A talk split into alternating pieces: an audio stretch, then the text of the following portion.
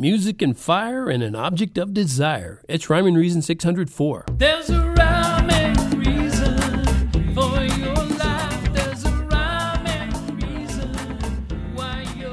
Hey there, Tony here, and I'd like you to journey with me now back to a time when masks weren't required to, well, just about anything, except maybe to rob a bank of or a you know convenience store or something. But back to a time when music and fire fused together into a hit song, and I didn't care about it nearly as much as a particular objet désir or objeto del deseo, or for those of you still wandering around in the world of English, uh, an object of desire, because this was just a hit song, you know? Maybe Billy didn't start the fire, he didn't start the music and fire, but it still started.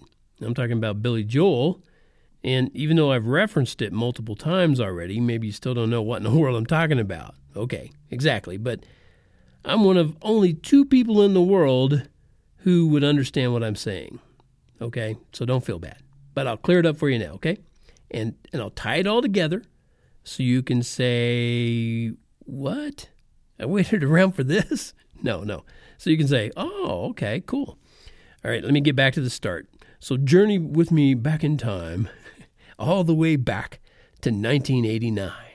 Listen closely. You hear that hit song about music and fire? It's playing on the radio, and the words are coming at you rapid fire, man. So you got to pay attention. And I'll bet you still won't get all the historical references when they fly by you. I bet you won't. For example, just in the first verse, if you want to call it that, it's got Harry Truman, Doris Day, Red China, Johnnie Ray, South Pacific, Walter Winchell, Joe DiMaggio, Joe McCarthy, Richard Nixon, Studebaker, Television, North Korea, South Korea, Marilyn Monroe, Rosenberg's H Bomb, Sugar Ray, Panmunjom, Brando, the King and I, and the Catcher in the Rye, Eisenhower, Vaccine, England's got a new queen, Marciano, Liberace, Santayana, goodbye. Well, see what I mean? And would you believe that I was in a band that covered that song? Yes, I was. I didn't sing lead on that one. My brother actually sang lead on that one. He really wanted to do that song. And, and then when we started doing it, he found out, oh man, that's a lot of words to memorize. So we sort of covered it and we sort of did it for a little while, but we found out, nah, that's just too many words and people don't understand what you're saying anyway.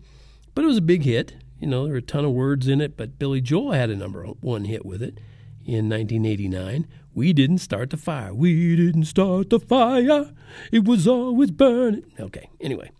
Um, let's see. There were so many words in it. Like I said, we had to put them on um, a sheet of paper in front of my brother, and you know, and the rest of us were kind of looking at, oh, okay, here, yeah, is that where it's coming in? So, anyway, just a lot of words, and more words than probably most hit songs would ever have, and and I'm talking about, you know, hit songs, not rap, because, you know, that's not lyrics, that's not songs. Anyway, supposedly there are references to over a hundred headline events in that song. That's what I read. They were called headline events.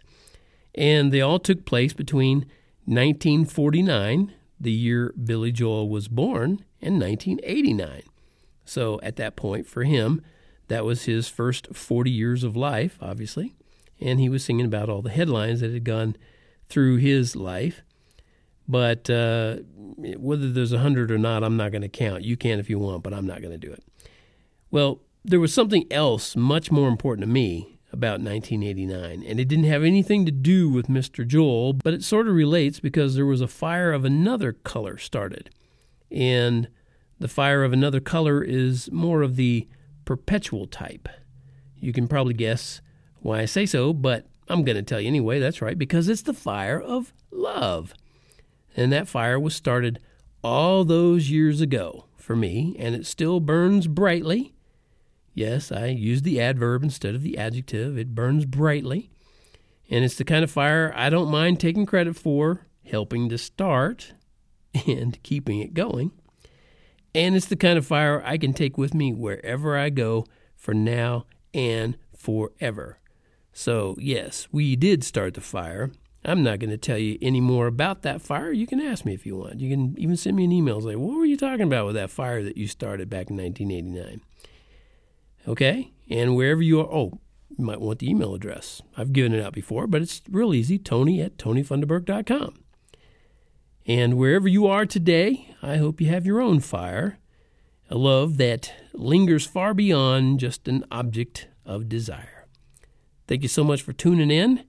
I know that as I'm recording this, we're getting dangerously close to Christmas. So each time now, I'm going to say, hoping you're hoping you're having a great. Um, uh, well, I guess you wouldn't call it a shopping season anymore because it's not really kind of like that. Not that I've noticed, but you know, wonderful Christmas season and uh, a Merry Christmas coming up.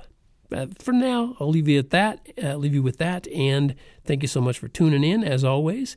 And you can find me over at tonyfunderburk.com, where you can also find the uncool T-shirt that says "Life has rhyme and reason because God made you." There's a rhyme and reason